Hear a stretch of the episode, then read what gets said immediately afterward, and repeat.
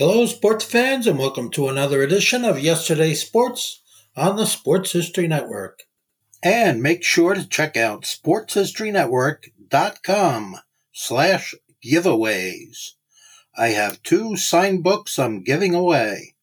One is titled No Nonsense Old School Weight Training, and the other is Reliving 1970s Old School Football. This podcast is part of the Sports History Network, your headquarters for the yesteryear of your favorite sport. You can learn more at sportshistorynetwork.com.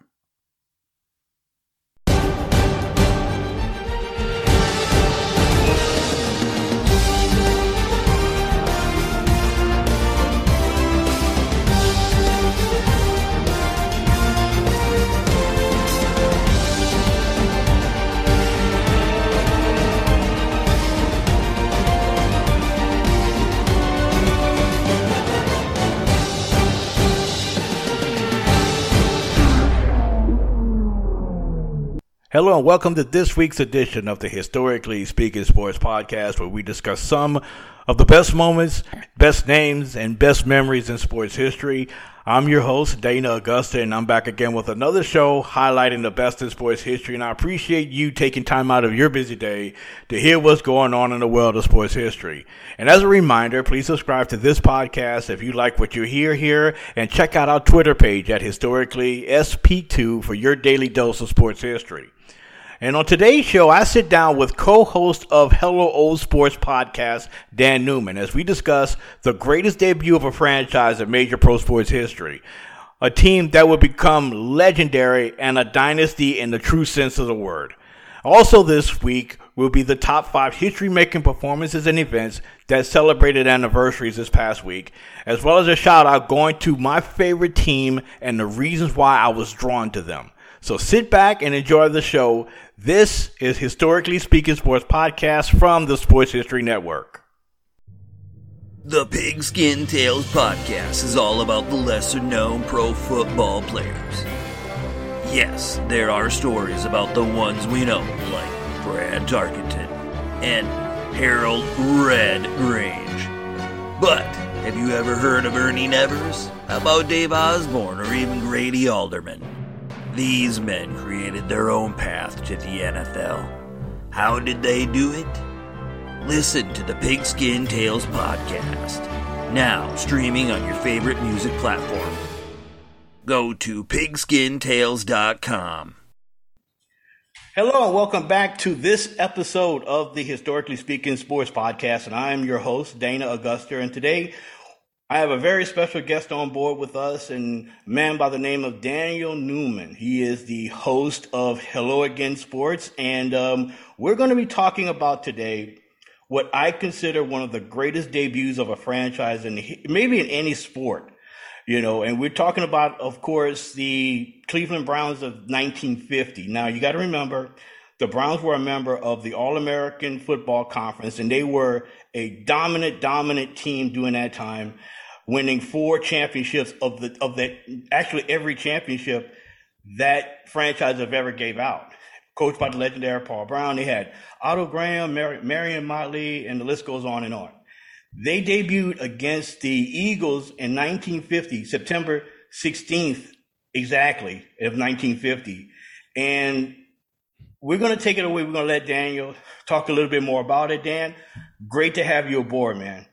Thanks so much for having me, Dana. Really glad I get the chance to do this. And this is a really cool moment in sports history, because it's kind of the first and really the only time where a team from a rival league joined an existing, a much more longer established league and came in and started kicking butt almost right away. You're right. I mean, let's do a little backstory of both of them. First, you have Cleveland, who I've mentioned before was members of the All-American Football Conference, and they were not the only team to come into the NFL from that league. Yeah, the other was San Francisco, right? Yeah, the 49ers came in right with them. And there was the Baltimore Colts, but it wasn't the Colts that we know of. It was a precursor to the ones that we know of. This team, I think the Colts team lasted like maybe a couple years. and then they folded and then they came back. But the 49ers and the Browns were two of the mainstays of that league that came into the NFL. Yeah, and they both sort of became identified as, you know, classic NFL teams. And when I first started learning about this, it's funny too, especially with the Browns, because they were one of the teams in 1960, and I guess it would have been in 1970 when the AFL and NFL merged. The Browns went over to the AFC, so they're kind of the only team that's been, you know, AAFC, NFL, and then, you know, obviously they stayed in the NFL, but then they were part of the AFC, which was made up almost entirely of former AFL teams. So you don't realize what an interesting history that franchise has had, especially when, and it was funny, I was just actually talking about this last night with my wife. We were watching a video of Calvin Johnson being inducted into the Hall of Fame this past year. And I was talking just about how, kind of, no offense to any Lions fans out there, but what a sad team the Lions have been for the last 60 or so years. And they're one of the only teams that's been in the league the whole time that hasn't made the Super Bowl. The other one is the Browns. And so you always think of the Browns as this kind of inept franchise that, you know, had winless seasons and was never any good, and left the city for Baltimore, and then had to get an expansion team. And then you don't realize that from 46 to sometime in the late 50s, early 60s, they were one of the premier teams in both the AAFC and then later in the NFL. It's crazy. You're right, because you think about it, they dominated in the AAFC in the 1940s. They come to the NFL and pretty much become a dynasty right off the bat in the early 1950s. And then you get Jim Brown in the 1960s, and then it keeps going. They win the championship in 1964. They become a perennial playoff team throughout the early 70s. Mm-hmm. Then there's a brief period of, you know, mediocrity. Then in the early 80s with Brian Sipe and the Cardiac Kids, and then later on with Bernie Kosar and the two playoff losses that they suffered to the Broncos in the AFC Championship games in 86 and 87. Mm-hmm. You know, this is a team that has been pretty much for a lot of the younger millennial fans out there, who I pick on a lot, the Browns was a dominant franchise for years and years and years throughout the entire NFL, history of the NFL, from the time they entered in 1950 to maybe the early 90s, they were a dominant franchise, and then everything fell apart in the mid 90s. Yeah, and they just never been able to make it back to that Super Bowl, you know, since the Super Bowl started. But there's a lot of history there. Yeah, exactly.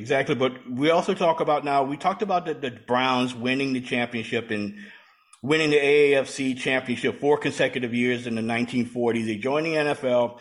And their first game out the bat is against the defending NFL champion Philadelphia Eagles in Philly. Now, setting up the situation, the game was on a Saturday night, the first game of the year, Saturday night. That's basically like what the NFL does now, having the Super Bowl champion play on Thursday night. Well, this year, in this particular instance, in 1950, the Eagles were the defending NFL champs.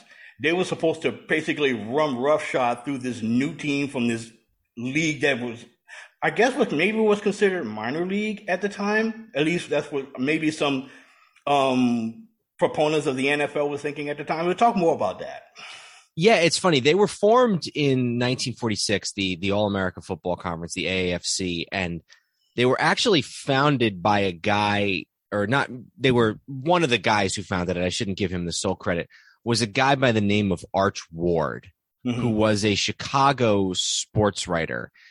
And Arch Ward is kind of an interesting guy, even though he was just a writer. He was never an executive. He never was in any sort of league leadership position.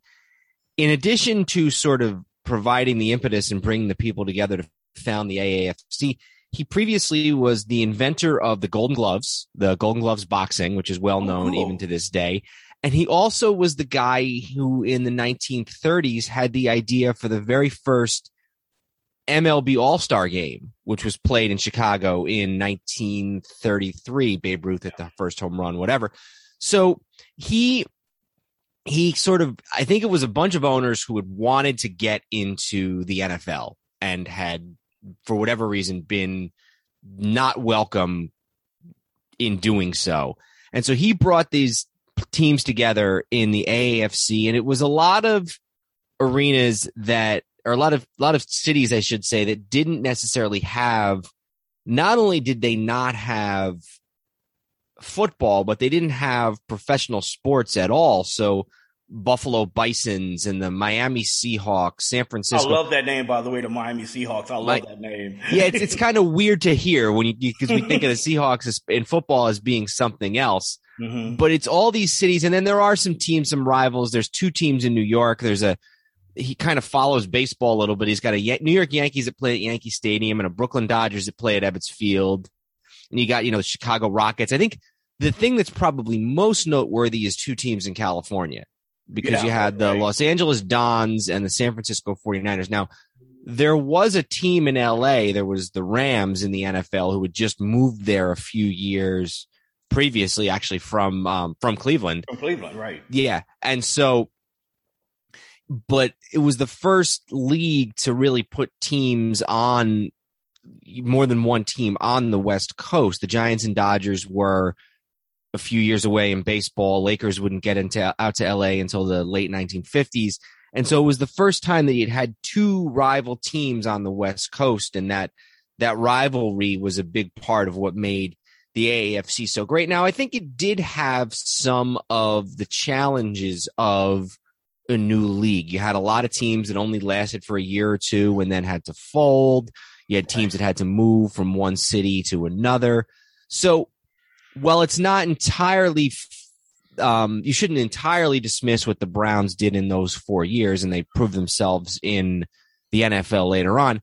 I think it is fair to say that talent-wise, they were head and shoulders above any of the other teams in the AFC, and that accounted for a lot of their success. That's right. And then you have the Eagles, who were the, like I said, the defending NFL champion. It was before the Super Bowl, but they were the defending NFL champs. They defeated the Rams in the 1949 NFL championship game in the Coliseum, and they were a prohibitive favorite against this new team. You know, talk about that Eagles team from the late 1940s. They had won back-to-back NFL titles at the time. Back-to-back NFL titles. Their best player was a running back by the name of Steve Van Buren. And my father's family grew up in, my father too. My father, I'm from New York, but my father grew up until his teenage years in Philadelphia, and his whole family was from Philly. And my grandfather, who was not a huge football fan, but had, you know, been around the sport growing up, you know, Steve Van Buren was always like the guy, the name that he brought up, that he remembered hearing about and knowing about as a kid. He's in the Hall of Fame. He was a member of the NFL 100th anniversary team.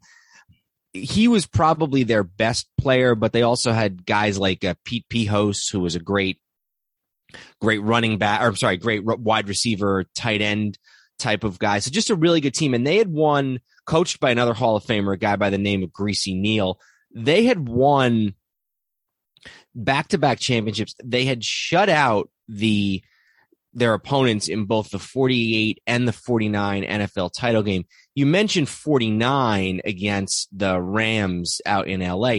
48 might have been even more impressive. They beat the Chicago Cardinals 7-0, and this was a rematch of the previous year when they had lost to the Cardinals in Chicago, 28-21. Mm-hmm. But in 48, they beat the Cardinals 7-0 at Shibe Park in Philly about a week before Christmas. And I'm looking here at the attendance. There was a paid attendance at this game of 36,000, but an actual attendance of only 28,000. And that means about 8,000 people who bought tickets to this game didn't show up. And there's a really good reason for this. And even if you don't realize it, most NFL fans have probably seen a clip of this game. This game was played in a driving blizzard, probably one of the snowiest games, at least one of the snowiest big games in NFL history. I always think back to, I think it was like 1993 when the Cowboys and the Dolphins played on Thanksgiving in Dallas. And there was a snowstorm, and Leon led at the end with the field goal. But this was, you know, picture that type of snow, you know, doubled or tripled. In fact, Steve Van Buren before this game had just assumed that it would be canceled and was later called by his, I think by his teammates or something saying, where are you? And he couldn't get his car out and had to take the streetcar into downtown Philly to go to the game. And so they had just come off winning this back-to-back titles, and they were considered the best team in the NFL, and Greasy Neal was considered one of the best coaches in the NFL going into the 49 season, and they were the pride of the NFL. And I'm sure that part of the reason why Bert Bell, the commissioner, now I'm sure even then part of it was eyeballs, you know, whether he wanted to get people in the stadium, which he did. They had like, what, 72,000 people at this game, or, you know, fans listening on the radio, or even, you know, there was very early days of TV then. I'm sure that was a big part of it. But I also think that Bert Bell, the commissioner, probably wanted to start the season with the pride of the NFL giving a smack to these upstart AAFC Browns. Yeah, you mentioned Greasy Neal was the coach of the Eagles, and of course the legendary Paul Brown was the coach of the Cleveland Browns. And the game was played instead of it playing at Shai Park, which was the Eagles' home during that time, they played the game at Municipal Stadium, which was a temporary home for the Eagles. They would travel back and forth between Shai Park and Municipal Stadium. This game was played at Municipal Stadium because I think maybe that the Phillies might have had a game that night, or the Athletics might have had a game that night there. You know, so the game was moved to Municipal Stadium, and instead of the Eagles delivering a smackdown, it was the Browns giving a smackdown to the Eagles in one of the most improbable and one of the most incredible debuts for a franchise in NFL history. Those who listen to my podcast, to our podcast, know that my brother is a Philly. I mean, he knows more Philly than I do because he went to school in Philly for 4 years, and he's also an Army football season ticket holder.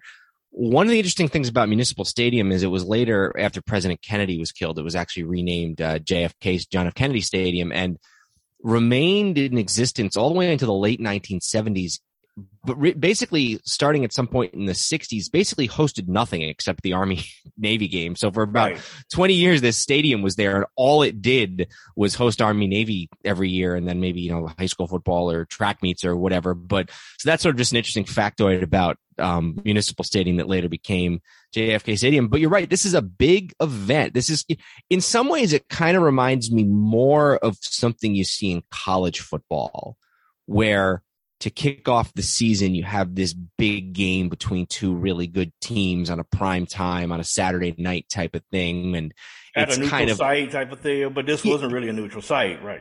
Not a neutral site, but maybe a bigger arena, bigger stadium, that type of thing.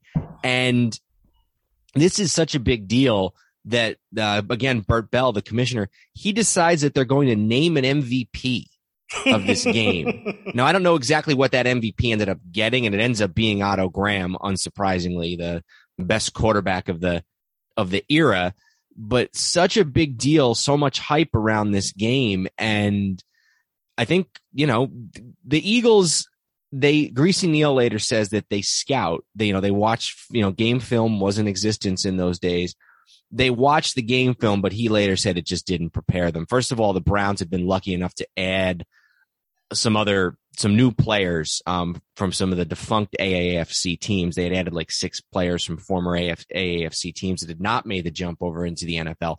And he later said, that this was not even the Browns of last year. This was essentially an AAFC all-star team. And so they end up beating them pretty handily by a score of 35-10. Yeah, 35-10. I have some of the stats here. Well, I'm going to give you like a little quick rundown. The Eagles actually scored first in that game on a field goal by Cliff Patton. And then next thing you know, the Browns scored 28 unanswered points. And by midway through the fourth quarter, the Browns were up 28-3. And I know people in Philadelphia that was expecting this, this runaway. They got one, but it was in a way that they didn't expect.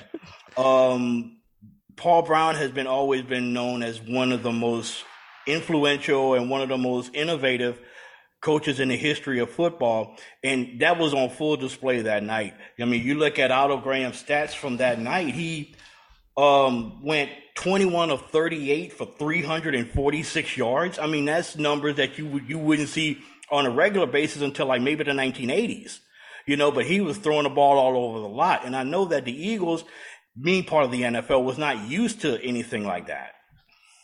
Yeah, one of probably other than Graham, the best player on the Cleveland Browns was Marion Motley, who was both a running back, a fullback, although in those days fullbacks carried the ball a lot more than they do today. Motley, along with Bill Willis, had been two of the four players that reintegrated professional football in the in 1946. It was two players on the Browns and then two players on the LA Rams in the NFL, one of whose names was, I believe, Vitamin Smith, and the other one escapes me at the moment. Kenny Washington, right? Yep, that's right. Exactly. So anyway, Motley was the guy on the team. He was other than Graham, the biggest offensive weapon. And so Neal and the Eagles, they prepared to stop Motley. Right. And Brown being Brown, he decides that what they're going to do is basically not run the ball almost at all in the first two and a half or three quarters. He has two Hall of Fame wide receivers, Dante Lavelli, and also another gentleman by the name of Mac Speedie, who Speedie actually just was inducted into the Hall of Fame last year. Well, technically he was inducted this year because of the COVID-related delay in the induction, but Mac Speedie was a guy who actually eventually was sort of blackballed from professional football because he jumped to the Canadian League, and it was always sort of thought that the reason why it took Speedie 70 years after his retirement to get into the Hall of Fame was that Paul Brown, the grudge of the late Paul Brown, existed even into the 21st century. Nonetheless, Brown uses these two Hall of Fame receivers and his Hall of Fame quarterback in Graham, basically doesn't give the ball to Motley at all in the first three quarters, wears him down. Graham throws a touchdown pass to Lavelli. He throws a touchdown pass to Speedie. He throws another touchdown pass to a gentleman by the name of, I think it was Dub Jones. I don't know if you have the box score in front of you there. Mm-hmm. Yeah, he does. Dub Jones actually caught the very first touchdown pass. It was a 59-yarder from Graham. And Dub Jones, if people don't really realize, Dub Jones is the father of future NFL All-Pro quarterback Bert Jones. I didn't know that. I did not know that. Louisiana, we know a lot about Bert Jones, and me being an LSU fan, yeah, it's Bert Jones' dad. So, yeah. But wow, I did not know that. Yeah, Dub Jones is the father and was a longtime scout for the Browns, and he actually, as a side note, tried to persuade the Cleveland Browns to trade up in the 1971 draft to get Archie Manning. Mm-hmm. So, oh, really? Yeah. Okay. So that's what you have there. You have, Dub Jones catches the first touchdown pass. Lavelli catches a 26-yard touchdown pass from Graham in the second quarter. And Mac Speedie catches another touchdown pass from Graham in the third. So you have all three of those guys catching passes from Otto Graham, who I consider to be one of the greatest quarterbacks that no one talks about. Mm-hmm. No one talks about how, you imagine a quarterback that leads his team to the Super Bowl 9 consecutive years. Mm-hmm. That's essentially what Otto Graham did. Okay, if you combine what he did in the AAFC to what he did in the NFL, you combine the two, he basically led his team to a championship game appearance in 9 consecutive years. Yeah, which is impressive, And you talked about Motley. Motley only had 11 carries for 48 yards. I'd be willing to bet if you looked and broke that down, probably 2/3 of that were in the fourth quarter. Yeah, he's trying to run down the clock. Mm-hmm. Pete Peeles, like you said earlier, was the only touchdown reception for Philly, but that wasn't until late in the fourth quarter when the game was well out of hand. I think it should also be noted that Van Buren was hurt for this game. Yeah, he was. Now, I don't know what the nature of the injury was, and they asked Neal afterwards, would you guys have won if Van Buren had been in the lineup? And he said no. He said we might have scored a couple more touchdowns, but we would not have won the game. So Greasy Neal came away thoroughly impressed with the team that had just beaten his. And then the Browns, they do go on to win. They win the title in 50. They beat another really good team of the era. They beat the 1950, the LA Rams with the two-headed monster at quarterback of Van Brocklin and Bob Waterfield, and the two Hall of Fame receivers in Crazy Legs Hirsch and Tom Fears. So, yeah, this was the beginning of, or the continuance, depending on how you want to look at it, of a dominant decade for the Cleveland Browns. Yeah, I mean, you think about those Browns teams in the 50s, you know, you had like really good teams all across the lot between the Browns. And you got to, again, millennial fans that's listening, the Browns and Lions were two of the dominant teams of that era, the early 1950s. The Browns would win. They won it in 53 and 54, I think it was, or 52 and 53. I knew they won two in the early 50s. I think they won in 57, which was their last NFL title. Yep. And then you have the Browns intermixed in between them, winning championships. In fact, the Browns-Lions rivalry started with them constantly meeting up in NFL championship games. Mm-hmm. Yeah, those are the Bobby Lane Lions of the 50s. Bobby Lane was Schmidt was the middle linebacker. I don't know if he was there at the time, but Night Train Lane was there. Yep. Mm-hmm. You had a lot of really good hard nose. I mean, you talk about a hardcore, old school football, smash mouth type of football. That was the Lions of the 50s. And meanwhile, the Browns was like the vision of the future. Yep.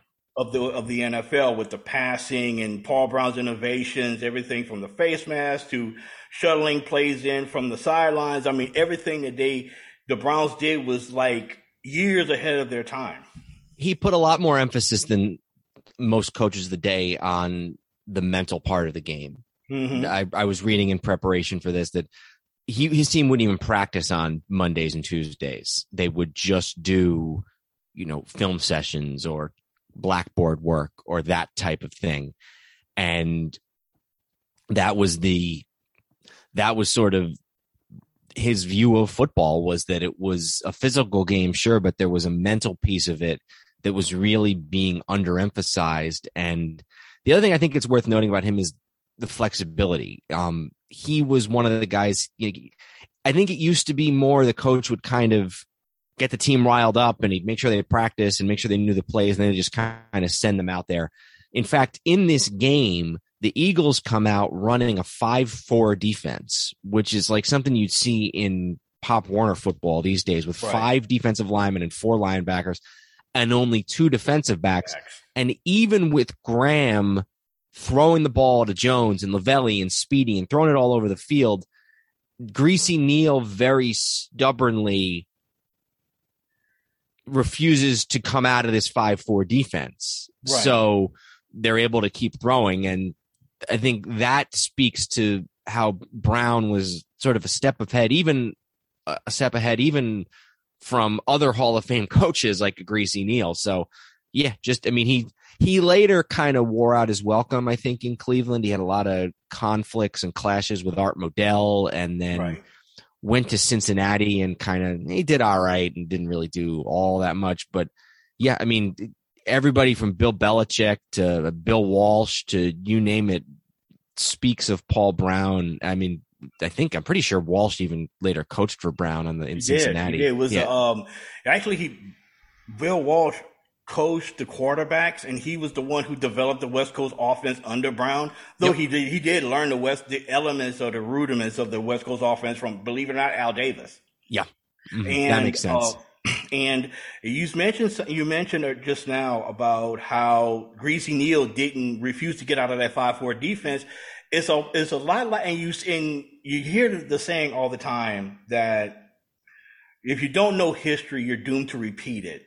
Uh-huh. In Super Bowl IV with the Vikings and Chiefs, the Vikings refused to get out of a certain defense that they were in, and Dawson just tore them apart with just short passes. And Bud Grant just refused to get out of that defense, basically saying, we're going to play this way, and if we die this way, we just going to die this way. And that's what happened. They played a certain defense against Dawson and the Chiefs in Super Bowl IV and did not get out of that defense at all. And for whatever reason, Bud Grant said, no, we're not getting out of the defense. We still could win with this. And basically got blasted. You know, so you see that often, and not often in not only in football but in sports, where a team gets to the biggest dance of the year and they live and die by the old adage, you dance with who brought you. But for some reason, the coaches were just stubborn. You know, they basically are, because I'm a nephew of a coach. So, you know, so the coaches are just stubborn, you know, and, you know, that's just the way it was. And Greasy Neal was another example of, we played this defense, we're playing a 5-4, and guess what? We're not getting out of it. Mm-hmm. Yeah, no, I think that's absolutely right. We should also mention that we talked a lot about the offense, but that Browns defense was pretty good themselves. And this was sort of, I think, one of the points that Greasy Neal made. Now, Motley, it's always kind of hard to assess these guys from back then, because usually guys who played both are better known for offense. So Motley was a linebacker also, and a very good linebacker, but not an all-time great linebacker. He was an all-time great running back. But they did have two guys on defense that are in the Hall of Fame based mostly on their defensive prowess, and that's Bill Willis, who we talked about a minute ago, who was what they called a middle guard in those days with a five-man defensive line. And then they had a defensive end by the name of Len Ford, who was another Hall of Famer, and he had not been on the team in the AAFC. He had been with the Los Angeles Dons, the LA AAFC team. And then as part of that, I guess you'd almost call it an expansion draft in reverse, as part of that dispersal. Dispersal draft, right. Yeah, where all these teams got to pick old AAFC players.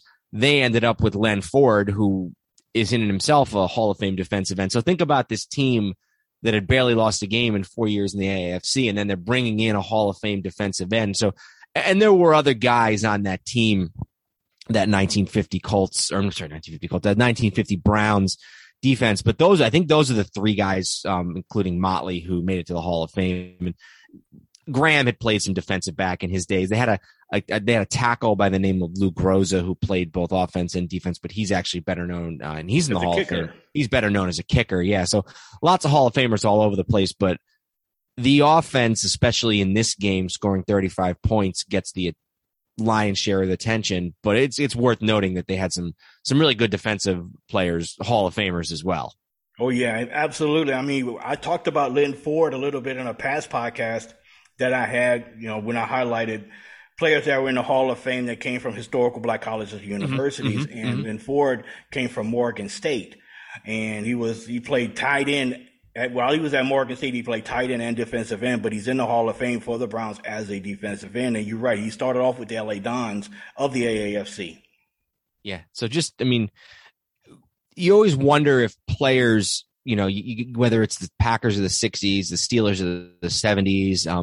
My brother and I always talk in a different sport about the Boston Celtics of the 50s and 60s, about how you look at some of these rosters for some of these years, and you got 8 or 9 Hall of Famers on a roster. And, you know, even in the NFL, guys from those teams, some of those dynasties are still going in. We talked about Speedie or Mac Speedie, right? Donnie Shell got in from the Steelers this year. And, you know, Jerry Kramer got in from Green Bay a couple years ago. So even 50, 60, 70 years later, more and more players from these dynasties keep going in. And you wonder sometimes if maybe some of them are getting in because they were on those teams and that helps their case, or were these teams so good because they had all these guys that were Hall of Famers? It's probably a little bit of both. But I think it is a little bit of both. Yeah. Right. So it's funny to, you know, it's funny to look back though and just see, it's like, wow, there's a ton of Hall of Famers on this team. And they also had a guy by the name of, and I'm blanking on his name, but somebody from the Saban family, I believe, was on that team for I think it was Nick Saban's father by the name of Lou Saban, was a defensive back on that team for a couple years, if I'm remembering correctly. Right. Okay. He was there he was there the entire AAFC time. He was there from 46 to 49. So another guy who, in some sort of weird, convoluted way, is part of the Paul Brown coaching tree. So, I mean, when you talk about Paul Brown's coaching tree, you start off with Walsh, and you have so many people. The coach that was the successor of Paul Brown, Blanton Collier, was on that staff. He was Weeb Ewbank was on that staff. you know, who later coached the Colts to the 58 title and then, of course, the Jets in Super Bowl III. He was on that staff. So, and then all of the people that came from those guys, you know, like with Weeb Ewbank, who was on that staff. He produced Buddy Ryan. And actually, Don Shula played for those Paul Brown teams in the early 50s for a couple years. So there's another one. Yeah. No, it's a fun team. I read a book about 15 years ago, and that was when you said you were looking for somebody to join you for this. I kind of jumped on it because there's a book called The Best Show in Football by a guy by the name of Andy Piasek about this whole sort of 46 to 55 dynasty. And it really, I mean, it's a fun team. It's a fun story. It's a fun era in pro football when things were just sort of starting to modernize a little bit in many different ways, whether it's media, whether it's expansion, whether it's just the style of play on the field. So it really is kind of a fun era, and they're kind of the first dynasty of any real note in the history of professional football. And it's just, they're fun. They're a fun team to remember and talk about. That's right. And yes, right. Millennials, the Cleveland Browns were once good. Exactly. They're getting better now. But once upon a time, the Browns were good, as well as the Lions. A little quick shout out to our partner. That's a Lions fan. Arnie. Yep, absolutely. Get a quick shout out to him. So, but anyway, Dan, I really appreciate you coming on with me today, and talk about what you guys got coming up on y'all podcast. Sure, yeah. So it's Hello Old Sports, and it's co-hosted between my brother and I, my brother Andrew, and we. For those of you who haven't heard an episode, we're both from New York. He went to school in Philly, I went to school in Boston, and now I live in DC, and he lived in DC for a little bit. So we're kind of East Coast centric a lot of the times, but we try and do as much as we can. And we really will do almost anything. We did a couple episodes right when we first started last year about the history of the heavyweight boxing title, or we'll do, give me your all time, 25 man roster for the Yankees, or we'll delve back and do let's talk about, 100, like we did like a whole episode on 1920 in sports, or a whole episode on 1941 in sports. So the episode, it's funny, we talk about Philly. The episode that I'm currently editing, and I hopefully to have out at some point this week, was actually about the early 80s in Philly sports, specifically the year 1980, because between... Oh, man, yeah, that's a great topic there. Between June of 80 and January of 81, all four Philly teams were in the championship game or series of their respective sports. Only the Phillies actually won, but right, Flyers, right, Eagles, and 76ers all lost. So that's what's coming up next. We tend to get a little verbose, so this episode tops off at like 2 hours and 15 minutes. So the editing has been a little bit of a process, but I bet. Yeah, no, the editing gets to be a little bit onerous, but it's fun. It's worth it. And then we actually just did a list of our all-time New York Giants team. We just did an offense and a defense and some special teams. And we got some other stuff coming up.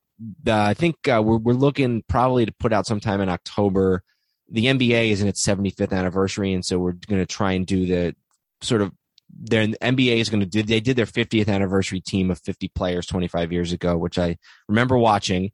And so they're going to do 75 this year. So we're going to come out with 75, our 75th anniversary team. We're not just going to go through and list all 75 players, because we know that would get a little tedious, but we're going to assume that the Jordans and the Birds and the Russells and the Wilts are on everybody's list. And we're just going to kind of pick like our last 25. And then the big thing that we do, and when I've done other podcasts on the network, I always like to mention this. We did it last year, and it's the episode. It's probably the ones that I'm the proudest of. We do what's called an in memoriam at the end of every year, where we look at all of or not to say all, because I'm sure we missed some, but so some of the biggest players and other sports figures who passed away in the previous year. And cool. Yeah, last year it was guys like Kobe and who else passed away, and Lou Brock, and there was obviously Casey Jones. I remember just anybody who passed away, Al Kaline. I'm sure I'm missing a bunch. And then this year we got guys like Elgin Baylor or Tommy Lasorda passed away at the very beginning of the year. Bobby Bowden from Florida, longtime Florida State coach. And we just do like short, 8 to 10 minutes on each. We had several of our Sports History Network colleagues come on to talk about one or two individuals that meant something to them or that were particularly interesting to them. So it was sort of a little bit of a collaborative effort. And we even, we had our dad on to talk about Dick Allen, who had been one of his favorite baseball players growing up in Philly. So we kind of like, we get fans of the show on, we get, other hosts on, family members, whatever. So it's he and I talking, but then it's also, it's just really cool. It's fun. It's the one that's kind of the most fun to put together, even though it's a little bit of a maudlin topic. And it's just a cool way to remember some of these guys, well-known guys, but then also, maybe guys, I went to Boston University and there was a Boston University hockey player that passed away earlier this year or earlier, in 2020. So we talked about him. So it's kind of just a cool way to, talk about everybody from the big guys to maybe some lesser known. So we start recording that probably around Thanksgiving. And so that's something to look out for in December. So. All right. But look, man, I really appreciate you coming on. And this was this was fun for me doing it this morning. And whenever you come back, you got an open invitation to come back on the show. I appreciate it. And I have to say, just to kind of peel back the curtain a little bit, we're doing this at about 11:30 on a Sunday, on the 19th of September. So this is a cool way to kind of get ready to watch football all day too. Oh, man, you're right. And especially me, my team, I'm a Chargers fan. And if you haven't noticed the hat I'm wearing, I'm a huge Chargers fan, and we got a big game against Dallas later this afternoon. So I'm getting ready for that, but, mine already lost on Thursday night in Washington. The Giants were in Washington and I was there, and it was disappointing. They lost by 1 point. So anyway, I'm keeping my fingers crossed with my Chargers starting off 2-0. Hopefully, Dan, it was great having you on, man. And, it was great doing it. You need me for anything. You know where to reach me. Yeah, absolutely. It's been great, Dana. Thanks so much.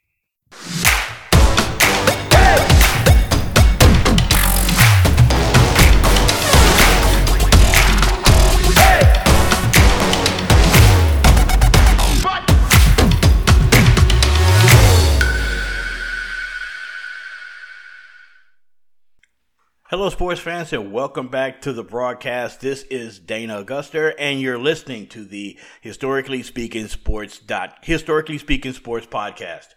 And before we get on with the rest of the show, one sign that we're growing here at Historically Speaking Sports and the Sports History Network is right now we have a sponsor, and that sponsor is newspapers.com. Now, if you're listening to this podcast, you're probably a serious sports fan like myself, and if you are into sports history, you need to check out newspapers.com.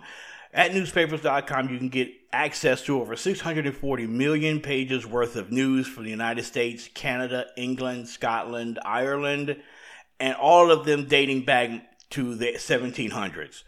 To get a free 1-week subscription to newspapers.com, you could do that by visiting the sportshistorynetwork.com/newspapers.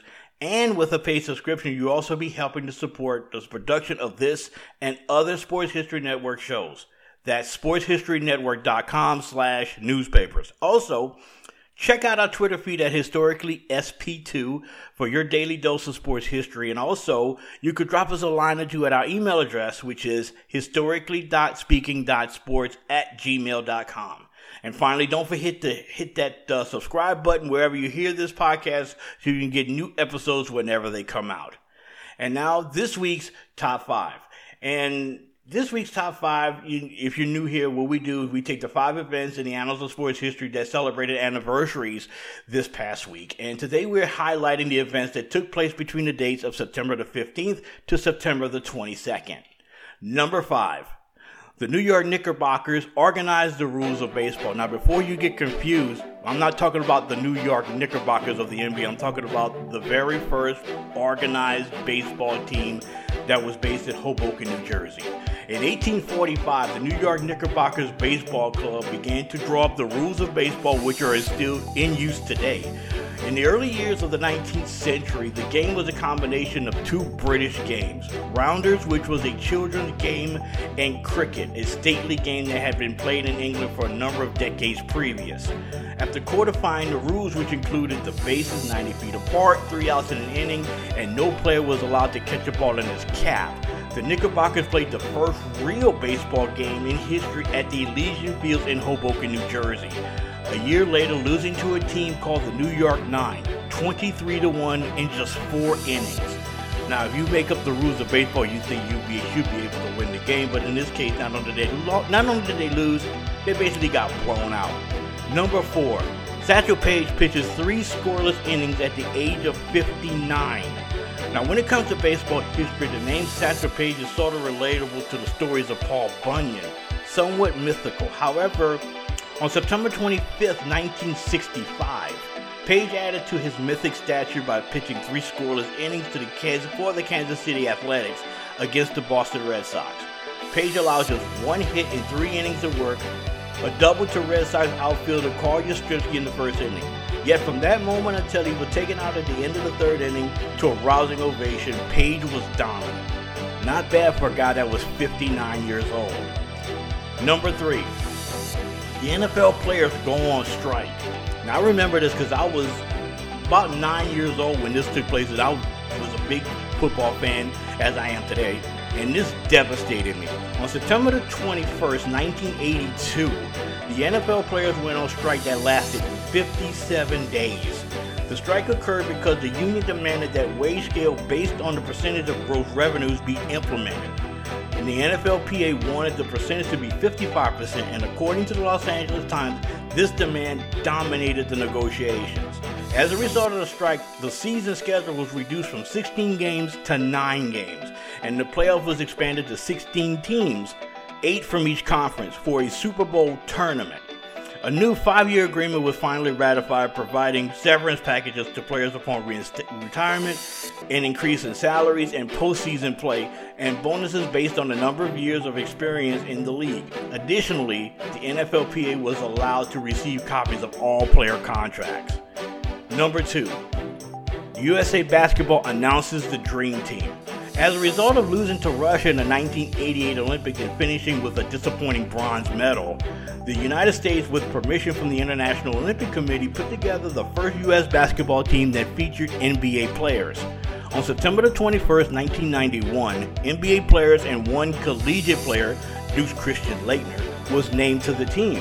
The NBA stars included Magic Johnson, Larry Bird, Michael Jordan, Patrick Ewing, Charles Barkley, David Robinson, Scottie Pippen, John Stockton, Karl Malone, Clyde Drexler, and Chris Mullin.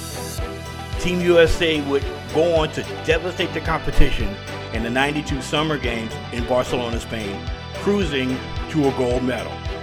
And the number one event that took place this week in sports history, a base running error cost the New York Giants the pennant.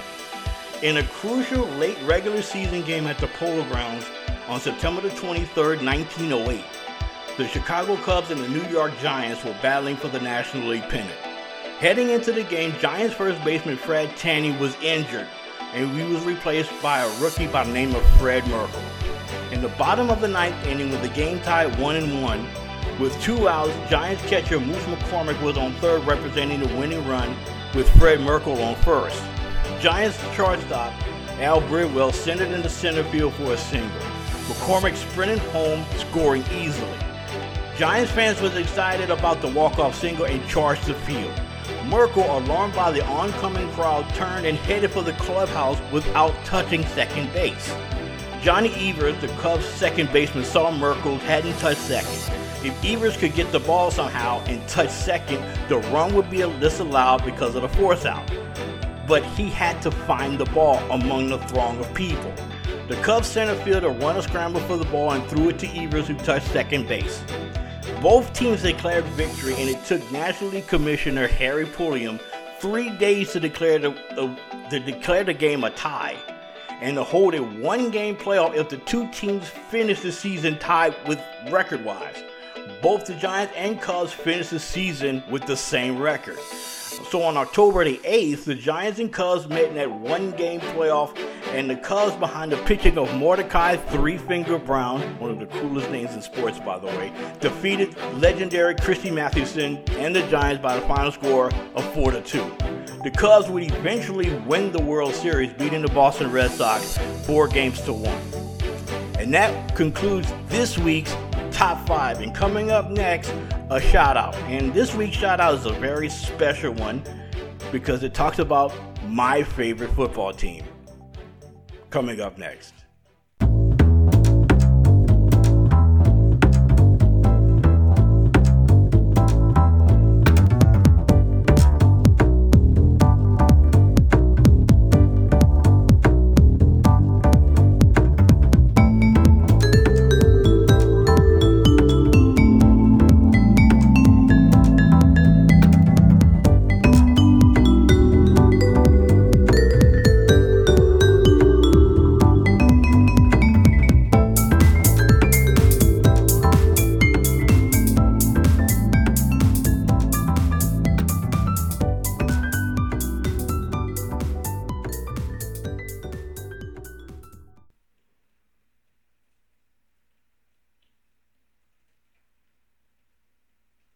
Hello, welcome back to the show, and to wrap things up here on this episode of the Historically Speaking Sports Podcast, I'd like to go a little bit behind the curtain, I guess you should say, for this week's shout-out. And I'm shouting out to a subject that is very near and dear to my own heart, and it's been near and dear to my heart for, going on 40 years now, and that is actually over 40 years now that I think about it.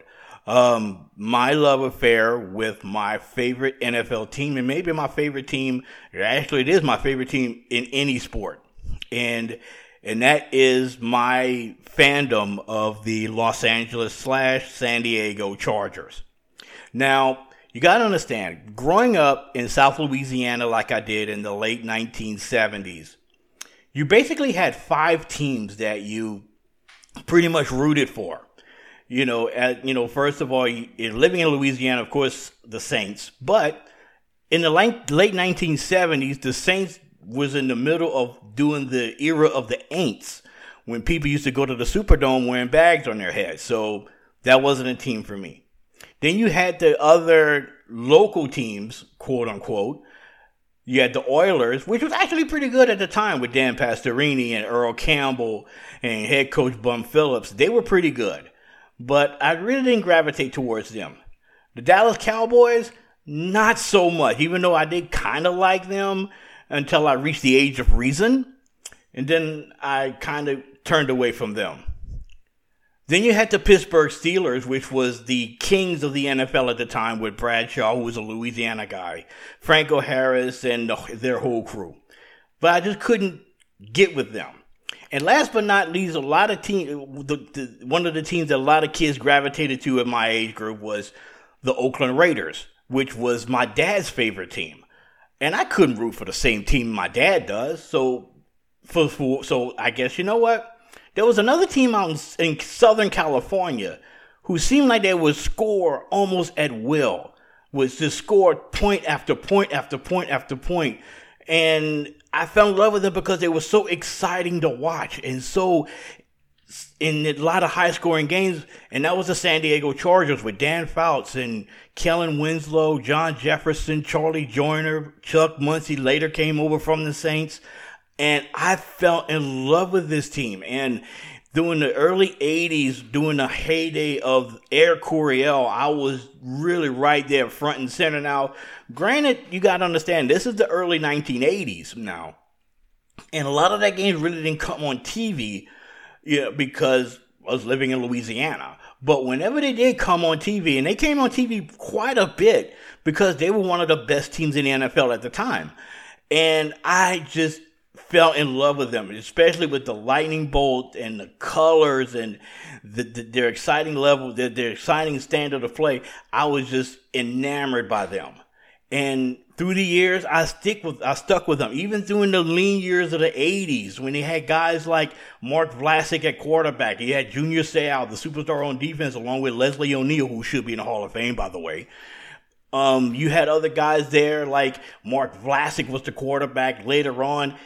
It was John Freese and those guys. Gary Anderson was a running back. Later on was Rod Bernstein and Marion Butts and, you know, those guys. And I stuck with them throughout. Even though they had some very lean years during that time, I still was with them. Until the mid-1990s, and when things turned around, especially that magical season in 1994, when the Chargers finally got things together, they had this unbelievable start to the season. I think they started off 7-0 in 1994 and ended up going to the playoffs, beating the Steelers on a goal line stand to reach the Super Bowl, their only Super Bowl appearance, and which was the loneliest night of my life. Staying in the college dorm, watching the game in the lobby of the dorm, and being the only visible Charger fan there. That's a story for another day, but I stuck with them through thick and thin. I stuck with them during the Ryan Leaf era. And everybody that's a Charger fan or at least an NFL fan understand what that was like.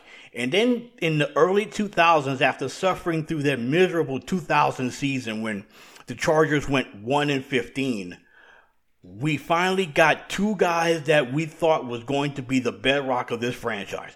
One was Drew Brees, who later on, of course, went over to the New Orleans Saints.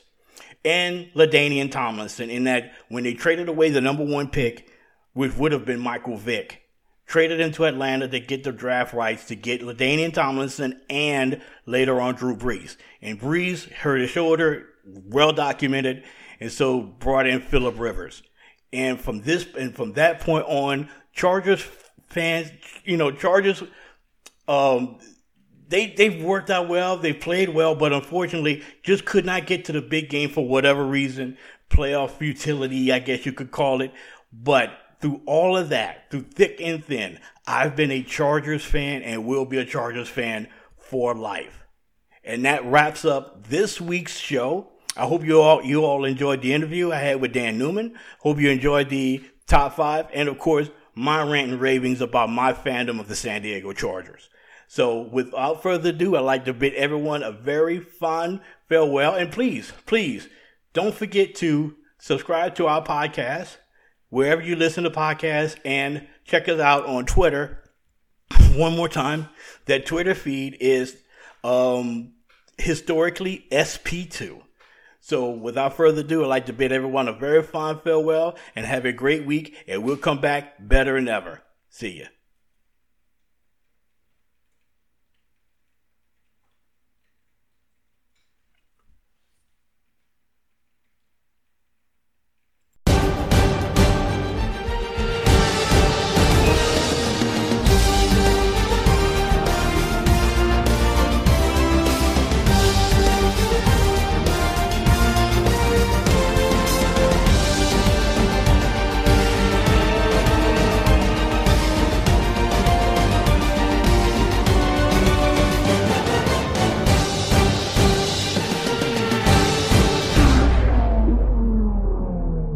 Hey there, Sports History fan. This is Arnie Chapman, a.k.a. the Football History Dude, and I wanted to thank you for stopping by to listen to another episode here on the Sports History Network.